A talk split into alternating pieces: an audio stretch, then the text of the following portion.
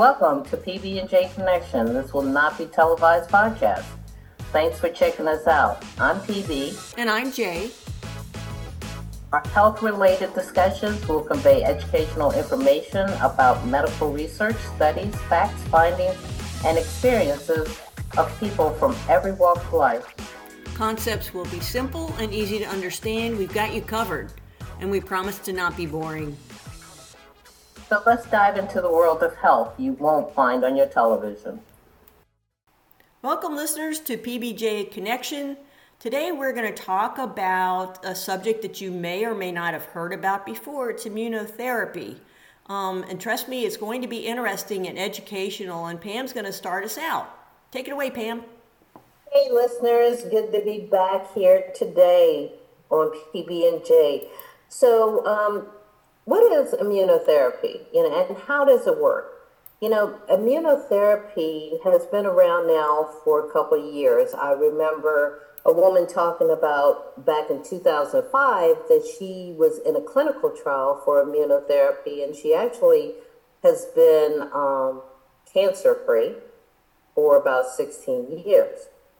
So, immunotherapy is a form of medical treatment that harnesses or enhances the power of our immune system to fight disease particularly cancer, because that's where it's been used prominently in the last few years. So, what it's doing is this immunotherapy is either stimulating the patient's own immune system to work harder or smarter to attack cancer cells or to provide the components necessary to increase someone's immune system uh, proteins. And so there are several types. I'm just going to put it out there. There's several types of immunotherapy. Um, one is the monoclonal antibodies. Now, these antibodies, or mo- what they call molecules, are lab produced and can target specific antigens, like those found on the surface. Antigens are found on the surface of cancer cells. And so what they do is they produce these molecules and they target it directly to the cells that are in the uh, that are in the body. And then you have like what they call immunocheckpoint inhibitors. Now these, on the other hand, are not manu- laboratory produced manufactured molecules, but it's actually a drug. And what it does, it recognizes to attack cancer cells. And the checkpoint, what it does is that these drugs are, are like a checkpoint. So once it recognizes the cancer cell, then it like it checks it and it, it goes along with the antigens itself. And then you have the cancer vaccines. And all of these, what I'm mentioning, are parts of immunotherapies. So, unlike the vaccines against infection and measles and mumps and, and chickenpox, cancer vaccines are designed to help treat but not prevent cancer. So, it's totally different than regular vaccines that you may be accustomed to, like the flu vaccine or shingles, where it actually prevents the actual virus. Cancer vaccines are used to just treat it, not prevent it. So it's not something you can get, uh, go to the doctor and ask them you want a cancer vaccine and they're going to inoculate you and it's going to prevent it altogether. It doesn't work like that. Um, and then there's adoptive cell therapy. Now, this is interesting. So this process involves taking the immune cells from the tumor or the, the site in which the cancer exists they take them out, they modify them by a process of dividing them in order to create more immune cells, and then they infuse them back into the patient. So it's it's like they take instead of creating molecules in a laboratory or giving a vaccine or or having these um, what they call checkpoints where there are certain cells that that happen because of the fact that it's a drug that's in, um, or that's actually given to a patient. This cell therapy, this adoptive cell therapy, allows you to take your own cells and then they- take them out, modify them in the lab, then put them right back in you. And Jay, here it is. I'd rather have something I already own than something of the unknown. And Pam, I don't know if you saw this in your research, but I, I saw, and I don't know how accurate this is, but I also saw that um, they can take some of those T cells from other people too. So, in theory, you maybe could get, uh, and I don't know if that would be from a family member. I don't know if they do a, um, you know, a screening to see who's closest to you, you know, like they do with blood, for example, Yeah. and they do with And organs. I'm not, sh- yeah, and I'm not sure because they do, they do use, I, I don't know if they do, um, matching like they would do with Right. organs. Right, exactly. you know. yeah, you'd but think they that they can would. take T cells and B cells, both T and B cells, and actually infuse them into the system, and then those will actually kill the cancer, attack the cancer cells. So it's the good thing about immunotherapy when it all comes down to push shove. When you look at immunotherapy compared to conventional medicine like chemotherapy, radiation, and, and surgery, right, for the removal of cancer or for the treating of cancer. You know, we all know the chemotherapy, nausea, you know, hair loss, um, you know, the, the hair follicles, the digestive tract, all of these, because not only in the conventional methods, it not only is attacking the cancer cells, but it's also attacking the good cells. Yeah, and that's Right. that's the big deal that that I saw in in my research, Pam, and you probably saw it too. Is all those conventional methods that you described, the the chemo and the radiation and whatnot. It's like, well, you're killing everything else along the way, Right. hoping ho- and only hoping to right. get all of the cancer because there, there's still no guarantee, right? That's true. Yeah. That is so true. So your odds are the the let's say this. The aftermath, the the side effects are less, right? Um, but also the chances of it coming back is reduced.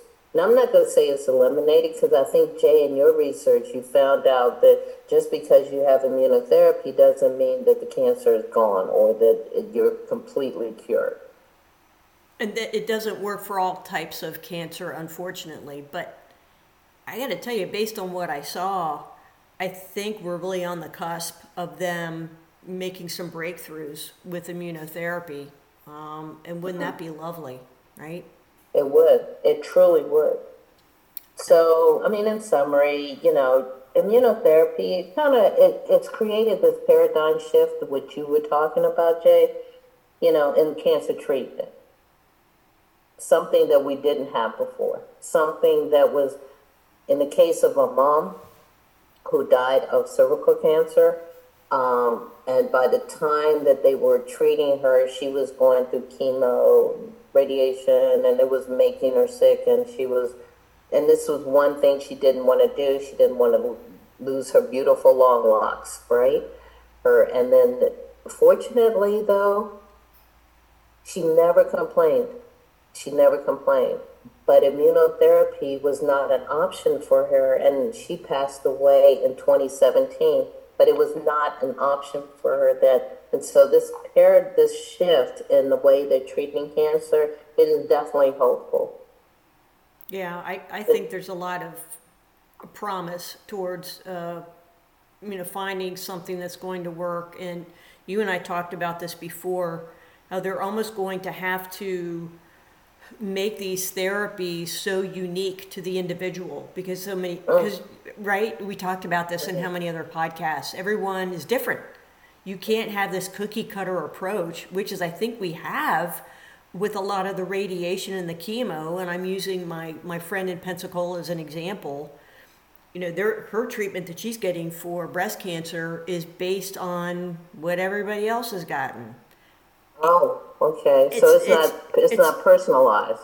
Well, it's only personalized based like probably on her weight and probably on her age. Right. Uh, yes. you know, like for dosage. do all medications. Right, but.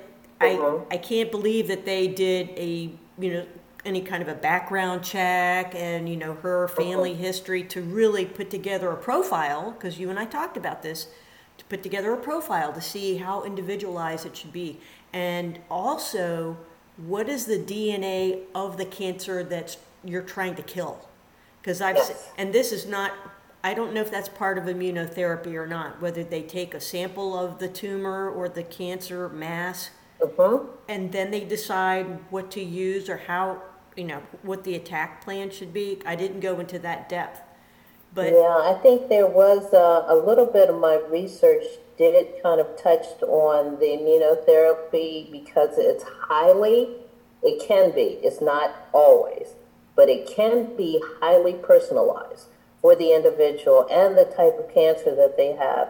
And, and the patients, especially when the patients are using their own um, innate immune cells in order to create it, you know, because if, if, if, like I said, I'd rather use what I own instead of what I, of the unknown. Um, and so it, it- you can actually, because of the infusion of your cells, once they have modified them, strengthened them, harnessed them, stimulated them, right, your own, and put them back in your body. Not only that, but they increase the number of them, yeah right, because they divide them yeah you'd think that'd be and they really increase important the number. So yeah, it's almost like you have a this arsenal, this defense right around you that Right. it, it helps in order to to combat that. So you know, I think uh, you know to have it personalized can be done very easily because you're using one your own DNAs, right? You're using your own immune system. You're using everything that your body is, your body is accustomed to having and seeing and recognizing as your own because it's no longer it's a foreign. It's not a foreign object or something foreign drug or something that's that's uh, susceptible to be destroyed by your own system. Yeah So it's like being in this giant castle, your body being the castle, and then you having all these guards, you know. And I guess that's the best way for me to explain it. Yeah, you know, you have the elite fleet, you know, that come in because of the fact that now you have more soldiers that are coming in to create the, that defense against cancer. Right. Yeah, that's a good way to describe it too. Um, so Pam talked about uh, you know how how immunotherapy works in, in many ways for those who have cancer. And in January this this month, the University of Texas at Arlington came out with an article saying why immunotherapy doesn't work for everyone. And so, listeners, just so you know, wouldn't it be nice if it did work for everybody? And wouldn't it be nice if it worked for all kinds of cancers? Well, they found that um, this study, which was published in Cell Reports, it said uh, certain types of cancers, including colon, pancreatic, prostate, and brain cancers, have stubborn, stubbornly resisted immunotherapy. And while breast, esophageal, and head and neck cancers often respond favorably, sometimes the treatments don't work as planned. So uh, the team determined that a key checkpoint in the immune system called NKG2A doesn't engage with its specific binding molecule expressed in cancer cells until the appropriate signal is received. So they're doing more work to find out why this is happening and why it doesn't work for those types of cancer. And so I'm cautiously optimistic about them finding, you know, more about this NKG2A receptor and finding out, um, you know, what the deal is with that and why it's not engaging. And then when you talk about cancers like uh, brain cancers, you've got that stubborn blood brain barrier that they always find difficulty breaking through. And there have been advances with that, but not to the extent that brain cancer can be cured, especially the glioblastoma. And so I, you know, it's good to know that they're looking into this and they're they're finding there's a lot, so many smart people, Pam, uh, doing Yeah. this research. I, I mean, it's just it's um, uplifting to see that there are people. I mean, these people that did this um, study, I just have to say, there was someone from a UTA, University of Texas, Associate Vice President for Research and Innovation, um, a, a postdoctoral fellow, co authors of the study with a, a colleague from the Netherlands and uh, someone in Sweden from the Karolinska University.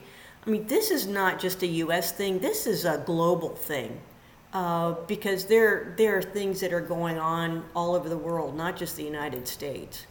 And so, this particular study also revealed how certain cancers can inhibit the immune system from activating its macrophages, which are specialized immune cells that play a critical role in eliminating diseased or damaged cells. So, I have hope that these people who are very smart, way smarter than, than I am, I gotta tell you, um, just trying to decipher some of these articles and, and picking out the, the words that I can recognize is, is difficult enough. But these people. Well, see, that's, that's what's good about our podcast. Yeah. Because the, the thing is, our listeners don't have to do the research and kind of break all this research down, Yeah. you know? Yeah. They and, and figure out the words and what they mean and so forth. It is our job, so that's why it's good to listen to our podcast. But we we try to make it simpler for you. Yeah, well, we try anyway. Right. yes. So, um, Pam talked about uh, some of the things that immunotherapy treats, uh, especially cancer. I mean, that's the big deal.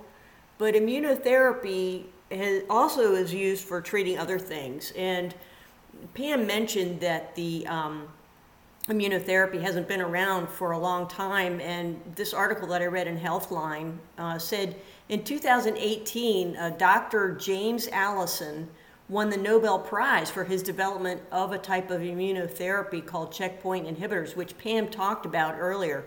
So this is kind of a new thing, right? It, it's not been around for a long time.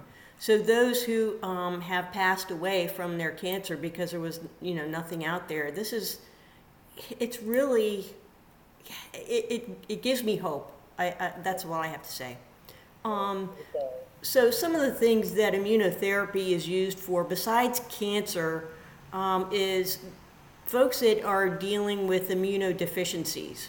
And so that is a group of more than 200 genetic conditions that impair the immune system.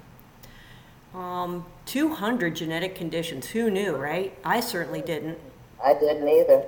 Um, and those genetic conditions that impair your immune system include, and listeners, this isn't going to make any sense to you because it doesn't even make any sense to me, but I'm going to I'm to list them anyway.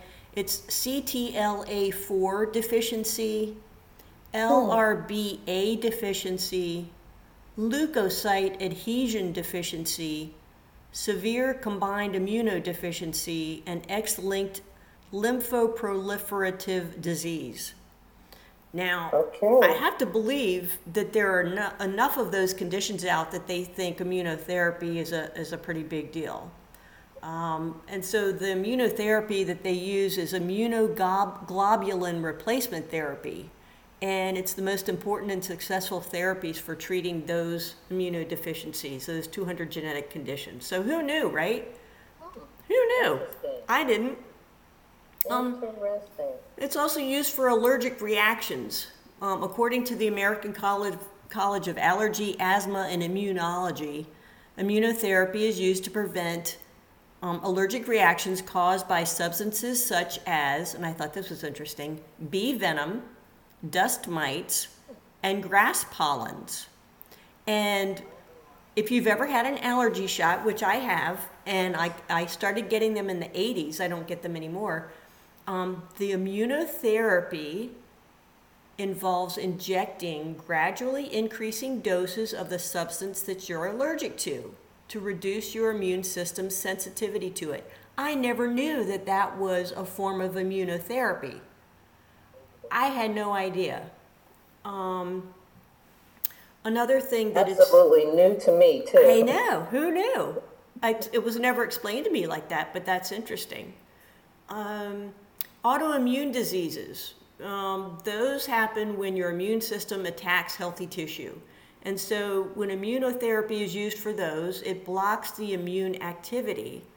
And so autoimmune diseases should benefit from repurposing immunotherapies developed to treat cancer. The holy grail treatment for autoimmune disease is finding a way to selectively treat the autoimmune disease without affecting other immune functions, which we have, right, we learned from Pam when she was talking about the cancer. Um, currently, control of an autoimmune condition involves taking nonspecific immunotherapy drugs that have a general effect on your immune system and cause side effects. So, Hey, let me ask you a quick question. In your research, did you find any um, evidence of of immune therapies to be used for AIDS and, and HIV? I did not. Okay. I did not. You know, because uh, AIDS is an autoimmune deficiency syndrome, and so I'm wondering if they've incorporated that into AIDS, you know, treatment. Yeah, and I would say, and what the heck do I know? So now that HIV and AIDS is treatable but not curable, I wonder how much on the bandwagon they really are, right? So you have to Follow wonder. the money, right? I didn't say that, but that's what I was thinking. The drugs are working. If- Why if- mess with the process? Well, they're making money with the drugs that are used to treat HIV Right. and AIDS. Why would they want to make it go away? All, oh, did I say that out loud? I'm sorry, Pam. Did I That's say that what out I was loud? thinking. You just said when you said it, it was like, okay, follow the money. Follow the We money. know- Big pharma, I'm telling you, and people who have invested in big pharma. So that's Yep. just that's just my personal opinion. Right. Um, so here's another thing that I didn't think about immunotherapy and, and how it's been used. And it's for tissue and organ transplants, right? Oh. Usually mm. drugs are administered in two phases. An induction phase where large doses large doses of immunosuppressants are administered at the time of transplantation transplantation and a uh-huh. long-term maintenance phase. So four types of drugs are used. Um, I'm not even going to try to pronounce these because I will mess Okay. them up, and anybody with a brain who knows how to pronounce them will say, "Oh, what a jerk she is." So I'm not even going to tell you. Um, inflammatory disorders is another thing that immunotherapy is used for. Um, examples include medication for rheumatoid arthritis, juvenile idiopathic arthritis, and adult onset Still's disease, medication for systemic lupus, um, and medication for, let's see here, well, I can't pronounce some of these, psoriasis and uh, psoriatic arthritis, and medication for neuromyelitis optic spectrum disorder. So those are examples of other things that immunotherapy is used for, and who the heck knew, right? Um, I mean, it's just amazing that uh, it's been, and maybe not categorized the same way as it is for cancer, right? But still the same concept. Absolutely. Absolutely. Because, like I said, I got allergy shots in the 80s. And so, but they probably didn't classify them as a form of immunotherapy, even though that's kind of what it is. That's what it was. Yeah. Yeah. right, right. So- Somebody had to go a little deeper and actually come up with a name for it. yeah, yeah. So I would say uh, it's we're on the cusp of some interesting developments, and people who have cancer that can be treated with immunotherapy should be very happy that you know very smart people are are doing these investigations and this research. Absolutely. And the collaboration, you know, the global collaboration, the possibility and probability of actually coming up with something that is viable, that can be used, um, is, it increases, it increases daily. So the more they look at this, I I think the more, the better off we'll be in the, in the very near future. I'm not going to say in the future, but in the very near future. So, you know, Jay, when we talk about cancer, um, a lot of times people get stressed just knowing that they have cancer, not knowing what's going to happen next. And even after they go into a doctor's office, they can still come out in a blur. You know, not knowing specifically what am I going to go through, what am I going to, um, you know, what am I going to endure during the suffering. And it's a technique that I have used. I use it pretty much on a daily basis that releases or reduces stress in the body because we know, and we've talked about this on other podcasts, that the way we think, what we focus on is what we attract. So we focus on the bad, the bad outcomes, we're going to get bad outcomes. If we focus on the positive outcomes, we're going to get you know, there's a possibility that those positive outcomes are going to materialize. As as some of my friends call it, the manifestation, right, of of what we think and what we feel and what we believe. So I, I do this technique and I can do it pretty much anywhere. That if I'm stressed or I feel like I'm stressed or my body feels like it's stressed and I start ruminating over a problem or a situation, that chatter can be can actually take me in the opposite direction of where I want to go or where I would like to be. So there is what they call a peripheral vision exercise we do in the, the therapeutic hypnosis world. And how we do it, and Jay, I'm going to ask our listeners, as long as you're in a position that you can do this, not driving. Not, gonna, not driving, not operating major, you know, some some equipment or you know, and, or you know, so especially not driving. So you're not going to close your eyes. So I'm going to ask you to look ahead of you, and it could be at your phone or a place on the wall. I'm going to say a place on the wall. And so you look at the place on the wall, a spot on the wall, and you focus on that one spot and you stare at it. Now, I want you to begin without moving your head and without uh, moving your eyes. Continue to look at the spot, but to expand your peripheral vision to include the space around that spot. Now, as you expand your vision even further to the sides, all the way, look up at, you can actually use your peripheral vision to see the ceiling and the floor or whatever area you're in, even if you're outside somewhere and then expand it even more, allowing your visual field to actually open up so you can almost imagine that you are aware of the space behind you.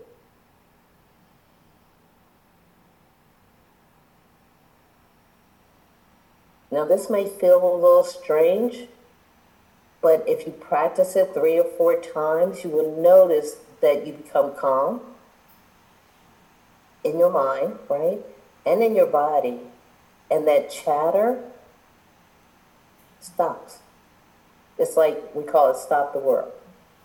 Whenever you feel that, that anxiety or that stress, you can use this technique. And like I say, practice it. I practice it. Sometimes I'll look at, I'll be in the grocery store and I, I think, I'll start thinking about all the things I need to do after I leave the grocery store like put the groceries away, da da da, and then the day goes on and the errands that I have to run. If I'm looking at the back of someone's head, I can do it.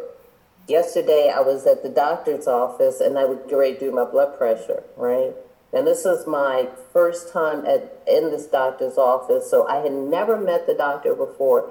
So sometimes we can get, even though they don't wear white coats anymore, we can get a little anxious about that. And so what you do is you find a place on the wall, pick a point and start expanding. And as you expand and expand expand, that chatter in your mind starts to stop and then your your whole body starts to become calm. So try it, practice it. Listeners, it works. It is one of those things called stop the world. And I think you, uh, Pam, didn't you also in one of our podcasts talk about some breathing exercises that also could augment that you stop the world approach? You know, trying to get everybody to calm down, to, you know, quiet the noise, to concentrate on their breathing. Didn't you do uh, something like that on one of our podcasts uh, yeah. too? It's a, yeah. a, breathing technique. Firemen use it. Police officers use it. It's it's called the seven eleven so you inhale slowly for a count of seven, and then you, or you can do the four four because it's two ways in which you can do it, depending on how anxious or how much in a flight or fight situation that you're in where your sympathetic nervous system has taken over. Because when you think about your, your nervous system, um, you have two. You have the sympathetic and then you have the parasympathetic. Your sympathetic, think of it as gas, and the parasympathetic is a brake. So when you feel like you're anxious or things about to happen or, or you're, you're ruminating this thought in your head that's negative, then just either do the breathing techniques that we talked about or do the stop the world, the peripheral vision technique of just focusing on one spot. And you can do the breathing while you're driving, right? Yes. Yeah, so you can't with yes. the other. Yeah, so. Yes, absolutely, without distracting. yeah, yeah. So, doctor's office, you can use the stop the world, but when you're out of the doctor's office and you're driving, right. do the breathing exercises. do the That's breathing. all I'm saying. But, you know, it's funny because they use the peripheral vision technique, stop the world, for addicts um, when they're getting ready to, to um, you know, to go to the drug or, or they're getting that nudging or that desire to go to the their drug of choice. Yeah. If they focus on that spot, whatever the drug is, or whether it's alcohol or cigarettes or any type of illicit drug, um, they can actually pull their attention away from it that they can walk away from it. Right. So it's pretty interesting. Yeah. So, well, that was um, very great, Pam. Thanks for um, sharing that with the listeners. And I'm going to end our podcast today with a quote from Maya Angelou. Um, and boy, she was a smart lady. Um, I think it applies to this particular podcast that we did, and I think it applies in general. So she said, I can be changed by what happens to me, but I refuse to be reduced by it. I think that's something that we can all take away and use for just about everything in our life. Amen, sister. Amen. I agree. That's a good one. I like that, Jay. Listeners, this is PB and J, as always, bringing you another episode to increase your health IQ. Until next time, be safe, be well, be happy, and enjoy the life that you have.